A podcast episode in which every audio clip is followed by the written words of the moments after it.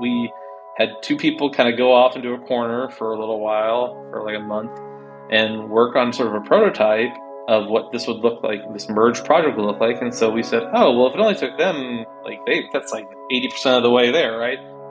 Should have been more cognizant of sort of the risk that we had taken on.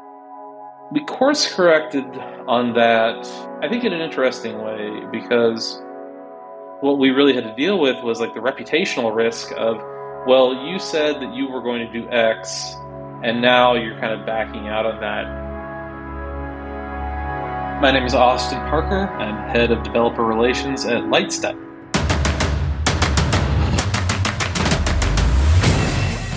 This is Code Story, a podcast bringing you interviews with tech visionaries who share in the critical moments of what it takes to change an industry and build and lead a team that has your back. I'm your host, Noah Labhart, and today, how Austin Parker heads up developer relations for the cloud native platform Lightstep. All this and more on Code Story. Austin Parker started out at a young age with computers, writing programs in BASIC and hanging out on bulletin boards. Prior to his tech career, he held many other jobs as a short order cook, waiting tables, and taking tickets at the theater. When he stepped into the industry, he started out in test automation, followed up by getting involved in open source communities, which is how he got into developer relations. What he likes about this arena is that DevRel is taking your company's story of product and making it harmonized with what everyone else is singing in the market. He has a young family, which occupies most of his time, but he likes to do photography, tinkering with electronics, and building model aircrafts. Back in the day, he experienced the glory days of Radio Shack, where you could grab electronic components on a whim. Austin has been in his current company for four years, right after stealth mode ended.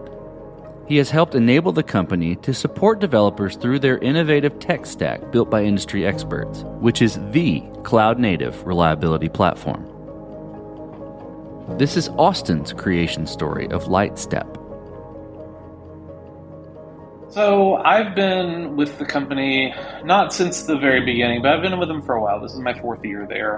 Um, I, I, came in right when they were really starting to pick up, right a few months after we had gone from like a stealth startup to, you know, we had a product out there. And originally, that was product was called uh, XPM. And if you're familiar with monitoring or observability tools, maybe you've heard of application performance monitoring or APM. And originally, that's what Lightstep made. It made a APM tool, but really, it was more than what people uh, were used to at the time. We had a lot of innovate. You know, we had a very innovative technology stack that was built by people who had solved these sort of problems of you know monitoring application performance in production uh, at Google. And when you're talking about solving these sort of problems at Google, you know, you're solving them on a very different scale than pretty much anyone else in the world is because Google is one of the few, you know, truly planet scale companies. Um, when some, you know, Google search, if you think about it, when was the last time you used Google? When was the last time you typed in google.com and it didn't work? I would suggest for most people, the answer is probably never. And it's a testament not only to the how reliable and how rigorous they build that software, but it's also a testament to the observability they have of that software. They have designed, you know, these incredibly powerful um, internal tools to make it possible for people to see, you know, for engineers there to see like what's going on in production at all times on this piece of software that's accessed millions and millions of times you know, not just millions of times a day, but like, and sometimes millions of times a second, right? On that kind of planet wide scale. So that was what Lightstep was founded to do, is to bring that same level of technology and make it accessible to sort of your average everyday developer. One way that we did this is through um, really investing in open source. And that's kind of where I came into the picture more, because we have this, we helped found a project called Open Tracing, which was a standard to get the sort of telemetry data you need for that visibility into your system to, to make that into a standard that everyone could kind of adopt. Because before, if you wanted to get that kind of data, you would have to, you were very tied in to like one specific vendor. Um, you didn't have a lot of flexibility. So if you were using, you know, I'll just say some names, right? Like Datadog. You know, Datadog had an agent that you would install, and if there was something Datadog did that you didn't like, well, you were kind of stuck with them because that's who gen- that their software is what generated all this telemetry. Maybe they did something to their pricing you didn't like, or maybe there was something you're using they didn't support. Well, you could go ask them, like, hey, can you support X, Y, or Z? And they would be like, well, we'll put it on a roadmap. But by taking all of the power kind of around who get, you know, what generates the telemetry, where, where does it come from, and putting it in the hands of these proprietary vendors, two things happened. One is that, like I said, it locked you in as a consumer. If you were trying to use this to understand what's going on in your system, you were stuck. Two, it meant that the people that were, you know, even like five, six years ago, right? Like we saw this, we were in the middle, and we're still in the middle of this movement towards really commodified um, software, where we're not having, you know, you don't have to go out and write all the pieces to your, you know, platform anymore. You don't have to figure out how to orchestrate deploying and restarting you know containers because Kubernetes does that for you. You don't need to write your own web server. There's a billion different things for that. You don't need to write your own really anything. There's this huge variety of open source software out world. And all that open source software needs to also emit telemetry. But they were kind of stuck in the same quandary that most people were, like consumers of these observability products, these monitoring products. Like they couldn't just say like, oh, well, you can only use our stuff with this vendor or that vendor. So what really we needed to have happen was to have a standard that everyone could agree on, both the vendors and sort of the authors of the third-party software, and have everyone say, okay, well, we will use this form, you know, we will use this API to create our stuff, and then everyone can just support that API, and that way you don't have to worry about like which vendor you're using or which vendor should you support. There would just be a standard. What that worked out pretty well, um, I would say, but we started to see a couple of not concerning things, but there was a confusion in the market, right? Because what did what did it mean to support open tracing? Um, there were other stand competing standards too. There was something called Open Census, which was supported and developed by Google primarily. And we would have, you know, authors of frameworks or libraries come up and say, like, well, I want to support, you know, I want to support one of these, but which one is going to win, right? Because you have a standards battle, and in a standards battle, the smartest thing usually to do is kind of just to sit back and say, uh, I'm, I'm going to wait and see what hashes out because I don't want to spend a bunch of time on something that I might have to change later, right? the result of all of this was actually something very unheard of, I think, in the open source world, which is that we all kind of sat down like adults and said, you know what, you're right. It's silly that there's two standards. And we decided to make one standard and we call it Open Telemetry. Tell me about the first product, the first MVP. How long did it take to build for the company and, and, and what was used to bring it to life? So the first MVP of Lightstep was actually pretty close to what it wound up. Like in spirit, at least, was very close to what it wound up being. The the big lessons that I've kind of taken away from like early stage Lightstep is, you know, the technology, the programming language, all that is, is somewhat interesting to certain people, but really what has made the company successful and made the product successful was like two things. One, having people that had sort of the expertise in building this before.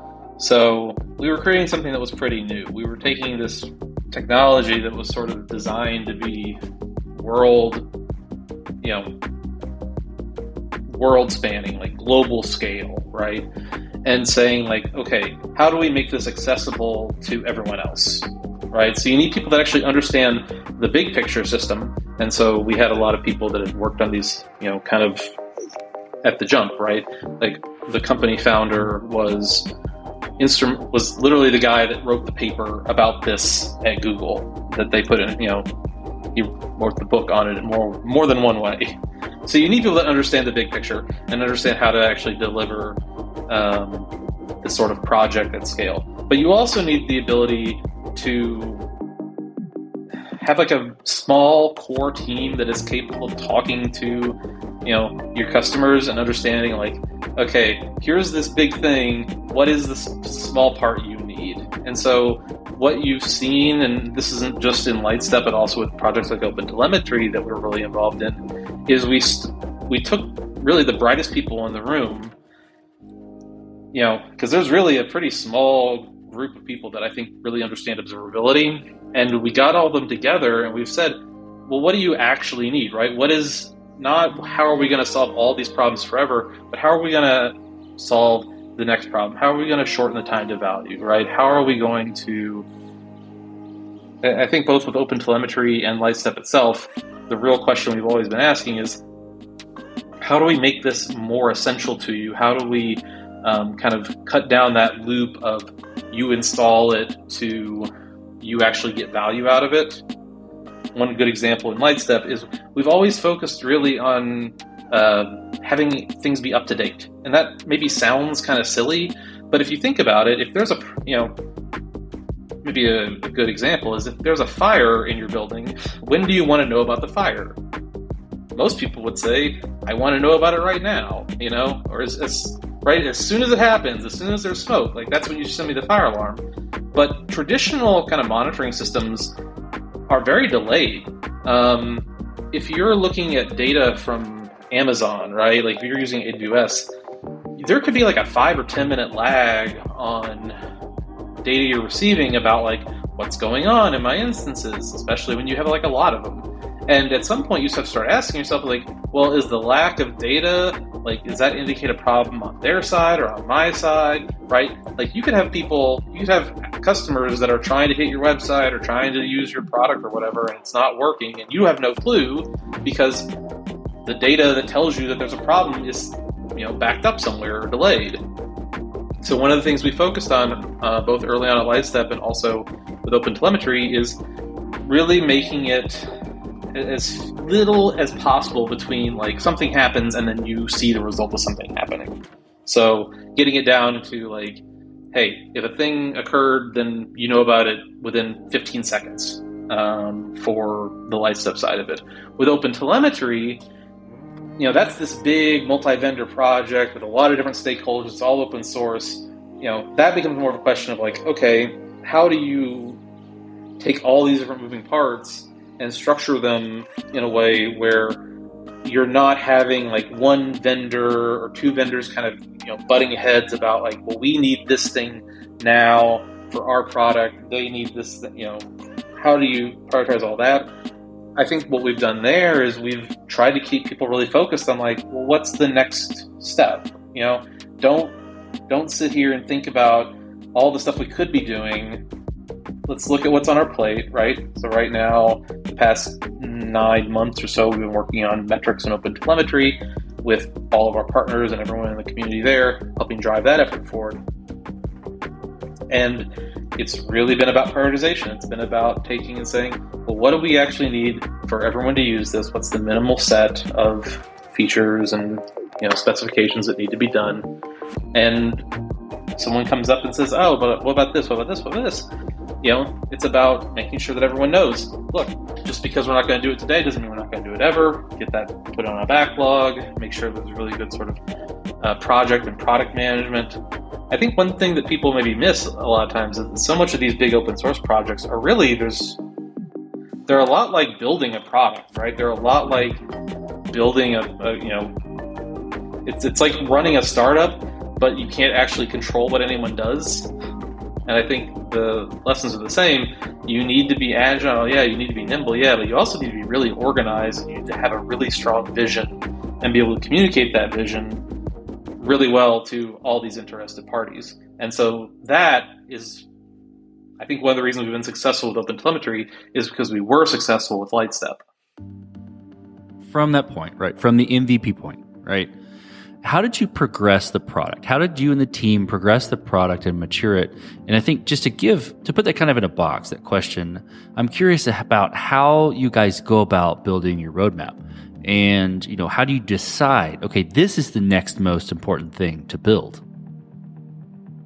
You have to have a, a really laser focus on like what is going to not what is going to close a deal, right? Like I, I want to say, you know, it's it's very easy to get caught up, especially when you're a startup, you know, on like what's going to actually close that next deal and make sure you get revenue and all that. And it's important, yes, but it needs to be done by taking the vision you have, like whatever the core story of your product is, whatever the story you're trying to tell the world, is keeping that top of mind while you're really relentlessly doing feedback sessions and sort of getting that feedback from your customers, from your users, really, really listening to it, really taking it to heart, and asking yourself, like, okay, like, does this comport with the vision, right?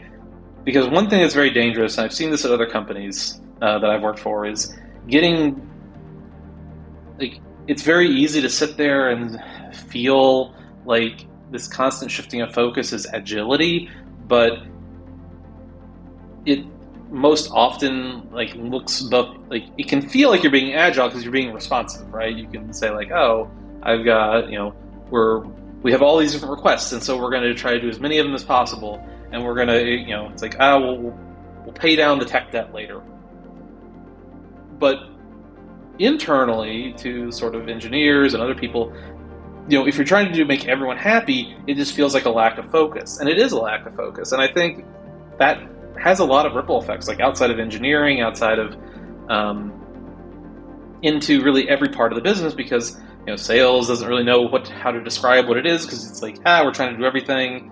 Uh, there's not there's no focus. Marketing doesn't know how to go out and market uh, because you know you're trying to do you're trying to be all things to all people, right? So what we've kind of kept in mind on both projects, I think, is what is the actual vision of this, right? For Lightstep, is very simple. We are going to make it easier to understand what changed in your system. You have a complex system, you need to know what changed. Everything flows to that. So when we go out and we're doing feedback, it's around like, okay, well, here's kind of this core mission, this core part of the you know, core value proposition. Uh, how does this request fit into that? For Open Telemetry, it's we want to make high quality telemetry a built in feature of cloud native software. So, what does that mean? Okay, that means that we need to prioritize things that make it easy to integrate. We need to prioritize these sort of uh, table stakes features and signals. It means we need to make sure that it's architected in a way that's easy for third party developers to come along and say, okay, I can integrate this with my existing telemetry stack. You know, it means a lot of things, and most of the things maybe aren't too interesting, like unless you're interested in this. But what I think is generally useful is saying is that alignment to vision and being able to have that be top of mind all the time. Um, and as I think that worked really well in both cases, right? Like if you just look at the numbers and you look at you know where we were to where we've been. I, I was actually just looking like I, I keep a tabs on uh, Open Telemetry at least through TweetDeck, and I just kind of like. It used to be that my TweetDeck column for Open Telemetry like would very rarely move, um, and now like I'm adding pages and pages to it a day because people have because of that like singular vision and focus it's very easy for people to go out and they, and they get it and they're like, oh, well, I'm going to start using this and then I'm going to start talking about it because I I got some value out of it. Uh, I'm going to go and give a talk on this at QCon or you know on a podcast, and so I see these new voices popping up, um, and those voices they're reaching even more people, and they're talking about like, hey, here's this open telemetry thing. It's great. You should try it. And I don't think we would have been able to get there and get to that kind of organic growth and advocacy for the project without that again that that focus okay so let's switch to team then so how do you go about building your team as a as a company as You know, and what did you look for, or what do you look for in those people to indicate that they're the winning horses to join you? When you're trying to like when you're hiring people, obviously, you know, for for money, then it's there's expectations, right? Like, hey, you're going to do this work, I'm going to pay you. Um, to be dismissive or to be very, you know, underwhelming about it. But when you're trying to get people to join like open source project, you're basically saying like, hey, come do this work. By the way, I'm not going to pay you. By the way, you're not going to get any money for it, and it's also significantly harder to get anything done because it's not like a company where you know there's a boss and you're getting told what to do, right? Like there's not. It's a completely different circumstance. So how do you actually attract good people to an open source project um, to to do work for free? that is significantly more challenging. I think what what worked for us was uh, a couple of things. One is that we started out with a very clear and explicit kind of vision for the uh, project, which I addressed. The second thing was when we got together uh, a few years ago, we sat down, we brought in like a third party mediator between these existing projects, and that mediator helped really define kind of rules of the road, what each side needed to get and give, um, and that you know that helped really narrow, or not narrow, but that really helped kind of focus people's thinking. But all of that became public record, you know, public knowledge after, right? We went out and we wrote like, hey, here are our founding principles. Here's why we're doing this. Here's who we want to kind of bring along on this journey. Because any sufficiently complicated like open source project or standards making practice, which is what this effectively is. It's saying like, hey, we're going to create a standard. We want input from a lot of stakeholders, and it'd be very easy for those stakeholders to come by and say, well, here's what I think about your ideas, and I'm going to leave a bunch of notes, and then I'm going to walk away and let you do all of it. But by going out and saying, like, look, here's the exact, you know, principles, here's what we actually kind of hold true. Here's what we believe. Here's how we think this is going to impact all this other stuff. Here's like the problem statement that we're actually trying to. You know, a lot of this is, in many ways, like good business, right? Like you need to know your problem statement, you know your audience, you know your customer, da da da da.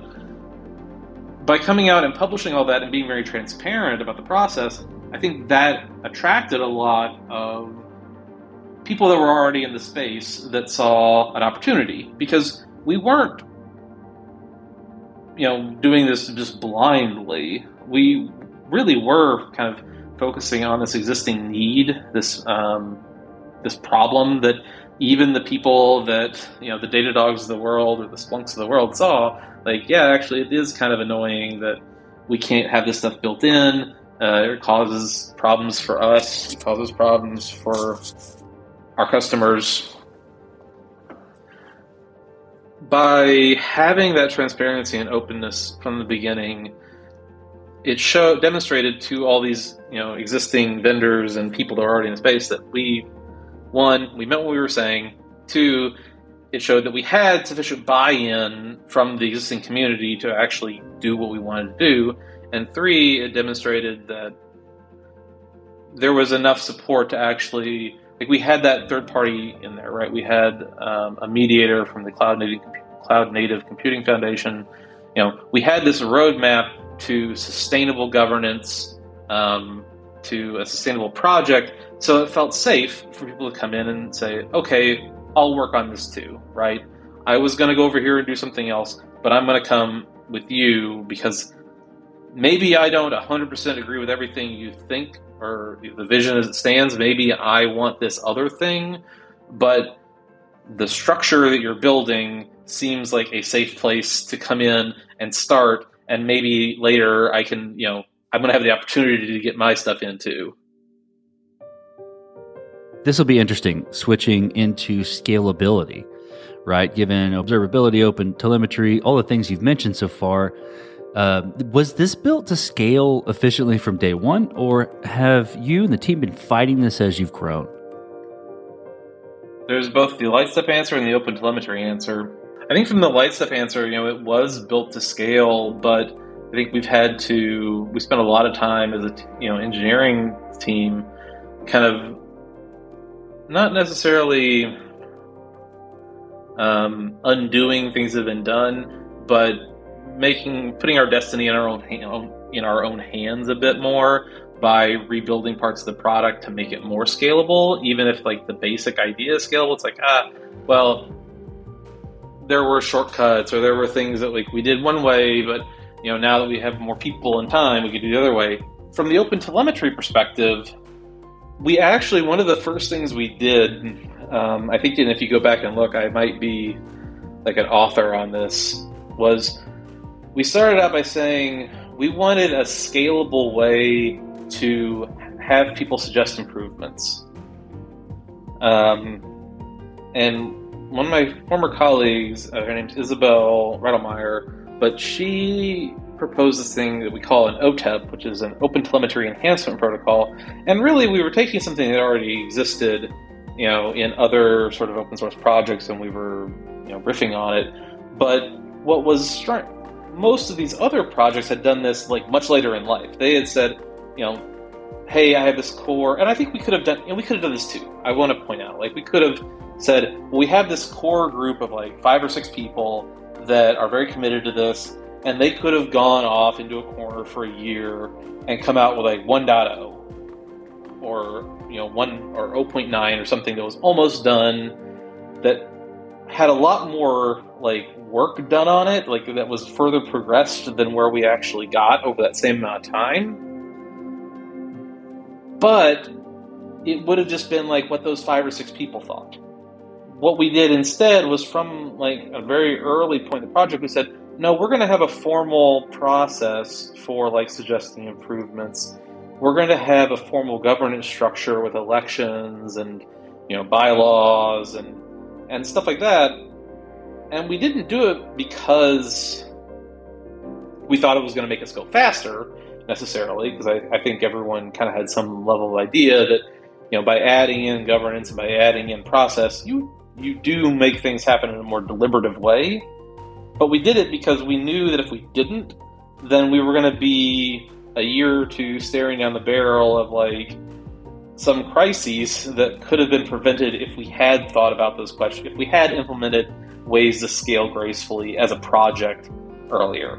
Um, I do think that it's it is a bit of a double edged sword. Like there's things that we did that I would probably do differently. Like we over prepared in terms of how in sort of the setup of like individual projects inside this overarching project in a way that has been confusing to end users because certain cross-cutting things like whose whose responsibility is documentation. Well, we said, well, it's everyone's responsibility. Everyone has to do their own documentation.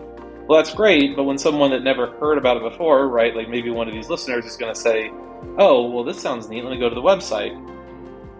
For a long time, there was like no documentation on the website. There was a link to GitHub where you had to go, and then everyone had documentation in a different format. Maybe it was in a completely different place entirely. There was no consistency in how you found any of that.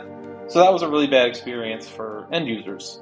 Um, and in some ways, that's a result of being ready to scale. Now, I think that what we kind of corrected on this is saying like, okay, well, let's let's find these things through experimentation. Let's find these parts that should be a bit more centralized, and you know, and bring them back closer to OS. So if you go right now, there's a much better sort of documentation story, and you can go and you have this consistent get started, you know, all this sort of stuff that makes it easier for someone that is new to come in and get pick it up.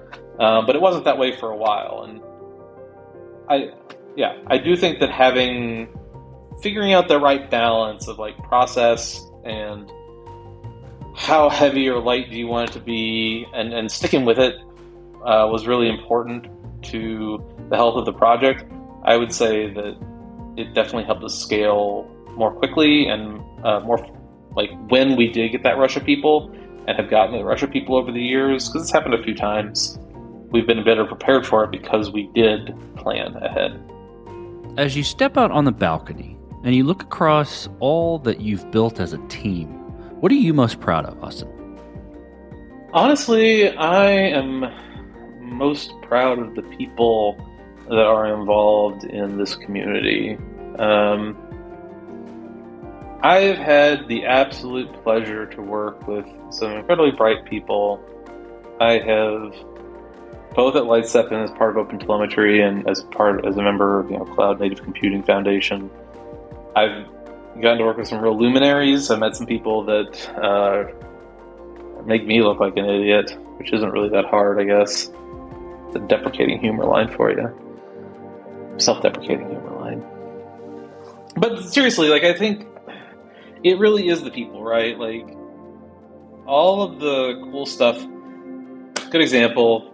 We just shipped something at Lightstep called Notebooks, right? And it's this really cool new way of analyzing what's going on in your system and letting you kind of have a journal almost of like, hey, here's this problem, and I'm going and being able to like note down like exactly what it is in a really collaborative way with people on your team, and then get in extra insights into it by analyzing that data. You know, we can tell you like, okay, well, hey, you're looking at this problem over here. Um, maybe this is why, right? And then you can share that notebook with someone and say like, I think this might be what's going on.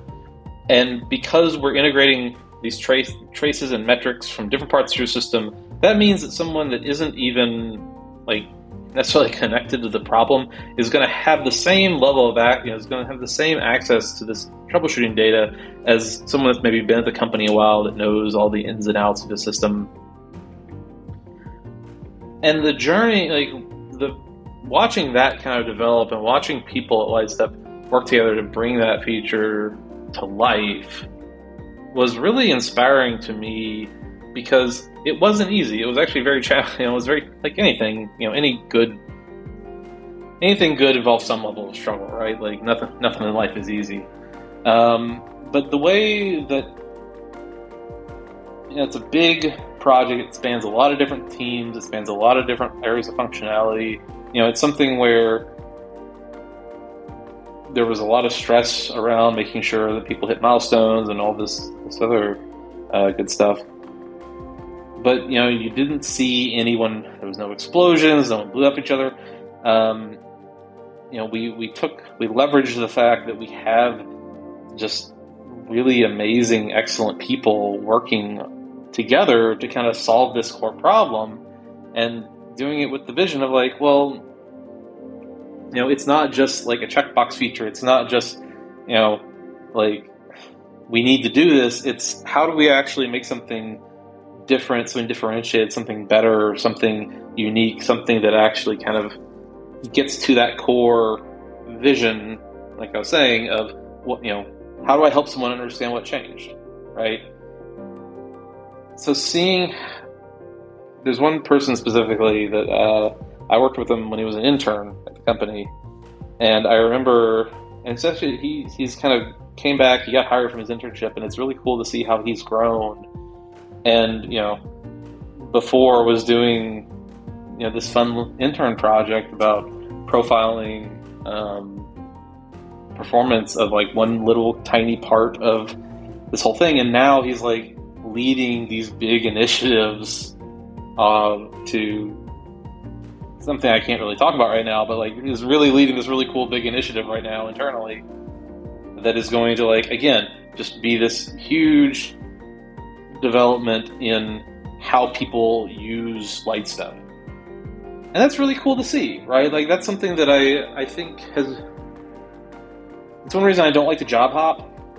Um, because I think if you're going like from one place to the other every year, every two years or whatever, then it's easy to kind of lose out on like watching your coworkers grow, um, to watching your peers kind of develop. And so that's that's been a really neat thing about having the sort of perspective, the longer term perspective of Lightstep is seeing that individual growth. Well, let's flip the script a little bit. So tell me about a mistake that you guys made and, and how you and your team responded to it. So I think a good example of a mistake is um, an open telemetry story for you. We had a unreasonably aggressive timeline, let's say, um, in sort of laying out a roadmap for like, here's what the first year of this is going to look like. And in a lot of ways, I, I believe the reason that it was so aggressive is actually because I violated the thing I just said, right? Like, we had two people kind of go off into a corner for a little while, for like a month, and work on sort of a prototype of what this would look like, this merged project would look like. And so we said, oh, well, if it only took them, like, they, that's like 80% of the way there, right? And if you've done anything in projects before, it's like the 80 20 rule, you know, that last 20% takes 80% of the time. And we should have been more cognizant of sort of the risk that we had taken on as a project by saying, oh, yeah, we're pretty sure it won't, you know, blah, blah, blah, blah. It won't be this huge, huge lift to get the rest of it through. We course corrected on that, I think, in an interesting way because normally, you know, there, there's a lot of different ways I think you can course correct on that. Like if you're talking about like a private company, you know, it's one thing because you can just you can say what you want to say and you can try to assuage customers and make them happy. With an open source product, it's a little bit different because what we really had to deal with was like the reputational risk of, well, you said that you were going to do X, and now you're kind of backing out on that. What does that mean for all the other projections? What does that mean for like the future of the project? How much can we trust that any future roadmap is going to, you know, be adhered to? So, one of the things that we did to help ameliorate that problem was we started to go a lot more in depth and be a lot more, um, like, not picky choosy. Like, we started to be a lot more detail oriented, I would say, in communicating status. So, an example of this is now if you kind of go look at a support matrix, like, used to be we had a very simple support matrix. It was very kind of for end users. Uh, and it was like there's three things on it, and what's the status of those three things for each language?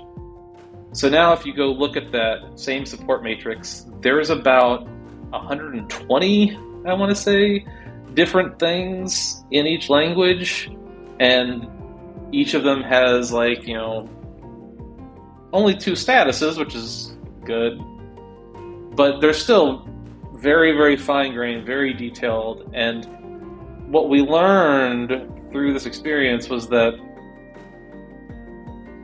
at different life cycle, different stages of the product, right, you're the actual most important customer to communicate status to is going to be different.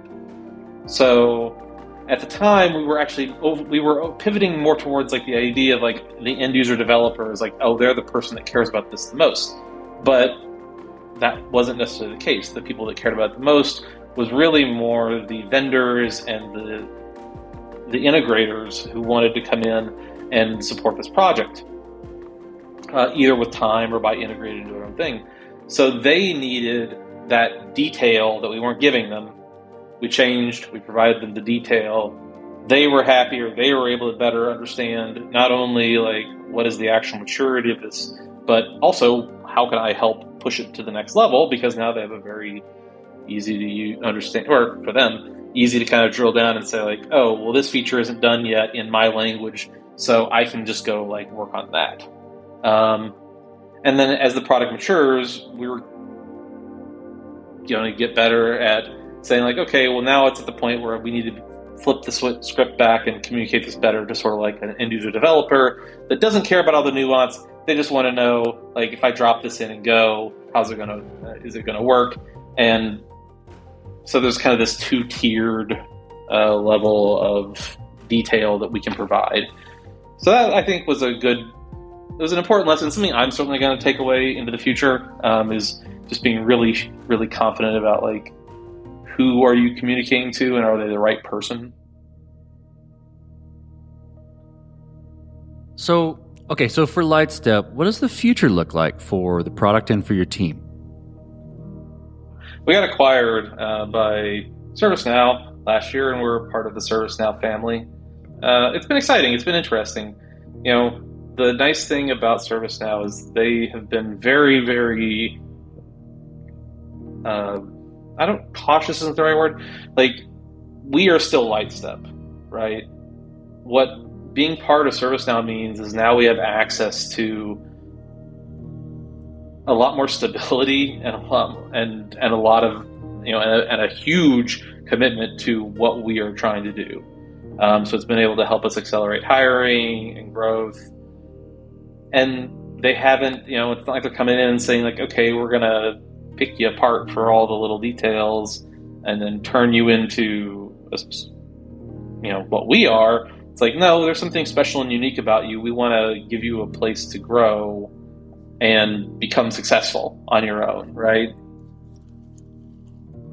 So I think the future is really there, it's a mutually beneficial relationship because I think ServiceNow, when you think about you know them, they're involved in a lot of the same people. They're, they're, they're already talking to, or they're already at the places we want to be in terms of customers that have these big, complex strategic systems they need to understand, and they're so deeply embedded on sort of the IT side, which is interesting because you know Lightstep really focuses on these strategic applications. And by having Lightstep and ServiceNow together, there's a real story we can start to tell about having not just insight into like what is my application doing, what is my shopping cart or my API doing, but like how's the actual business going, right? Like how are how is all this stuff kind of converting into some sort of business goal or objective? Um, when I talk about a you know when I talk about a service, I usually mean like some code that's running in Kubernetes uh, Kubernetes cluster somewhere. When ServiceNow talks about a service, they're talking about you know an actual business process, right? Something you know an approval chain or a um, an HR function or a piece of physical you know equipment somewhere. So being able to bridge that and, and provide really deep insights into kind of the whole picture of like what's changing in the business, um, what's how is things being utilized, where are we able to be more efficient, um, where are prob- figuring out what problems are occurring before, you know, being able to kind of get that smoke alarm going real fast rather than having to kind of wait and see how things are ha- are shaken out. Like that's a really cool opportunity that you know we really didn't have when we were still dependent. So I'm excited to see uh, that matur- maturation going. I'm also excited. You know, we just launched a new product called uh, Lightstep Incident Response, which, again, this is something that it, it makes sense to kind of be together, right? Like we we have been doing monitoring and observability, understanding what's going on in your system. Well, once you see that something happens, like what are you going to do? So now we have an incident response tool as well that will help you do things like set on call rotations and you know alert people you know send them a text message when something is metaphorically on fire and that's something you know being able to bring that to kind of market in the amount of time we did you know that wouldn't be possible without ServiceNow so i think it's a really great mutually beneficial uh, partnership so far.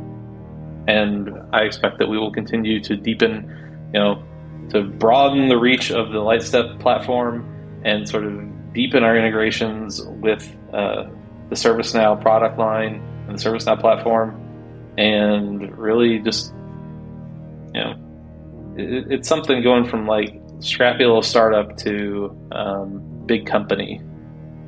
It's it's an exciting journey for everyone, I think, and I'm interested to see where it all winds up. Well, last question, Austin. So you're getting on a plane and you're sitting next to a young entrepreneur who's built the next big thing. They're jazzed about it. They can't wait to show it off to the world. Can't wait to show it off to you right there on the plane. What advice do you give that person, having being part of Lightstep and a part of this journey and into ServiceNow? What would you tell them? You know, I think I would tell them that the most important thing, like beyond passion, beyond drive, beyond you know listening to feedback, all there are people that are smarter than me and that are more convincing than me that can tell you all of that, right? About what's important in business or in life. What I value, what I think is, you know, makes the difference between something that is great and something that is okay is the story about not like not just the personal journey, not just like how did you get here from where you are, but like what is the story of what you're trying to do? Like how does this touch people's lives, for lack of a better term? When I first came to Lightstep, like I knew within 10 minutes of talking to someone that this was what I wanted to be because I had spent like the past however many years getting woken up in the middle of the night and trying to understand what had changed in some system. And having to just go through these horrible manual processes, having to look through needles in a haystack, getting woken up because someone's phone didn't work in Jakarta, you know, and having to like bridge off to God knows how many different telephone companies to figure out that, oh, they landed a plane with five people that had Blackberries, but only four could actually work because of how limited the capacity out there was. Like, I understood how complex systems were. And all those times that I woke up, the times that I had had to like stop doing what I was doing, like in my personal life, and go and do something and then do work at times when I shouldn't have been doing work. I should have been sleeping or playing with my cat or having a date or whatever, right?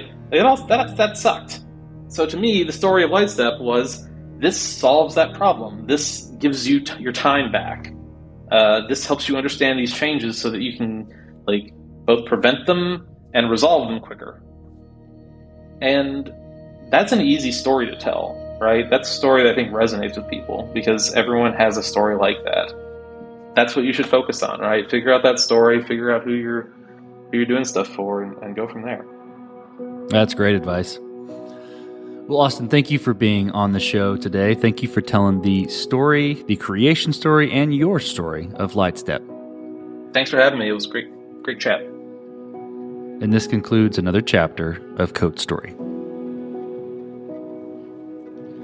Code Story is hosted and produced by Noah Labhart. Be sure to subscribe on Apple Podcasts, Spotify, or the podcasting app of your choice. Support the show on patreon.com slash codestory for just 5 to 10 bucks a month. And when you get a chance, leave us a review. Both things help us out tremendously. And thanks again for listening.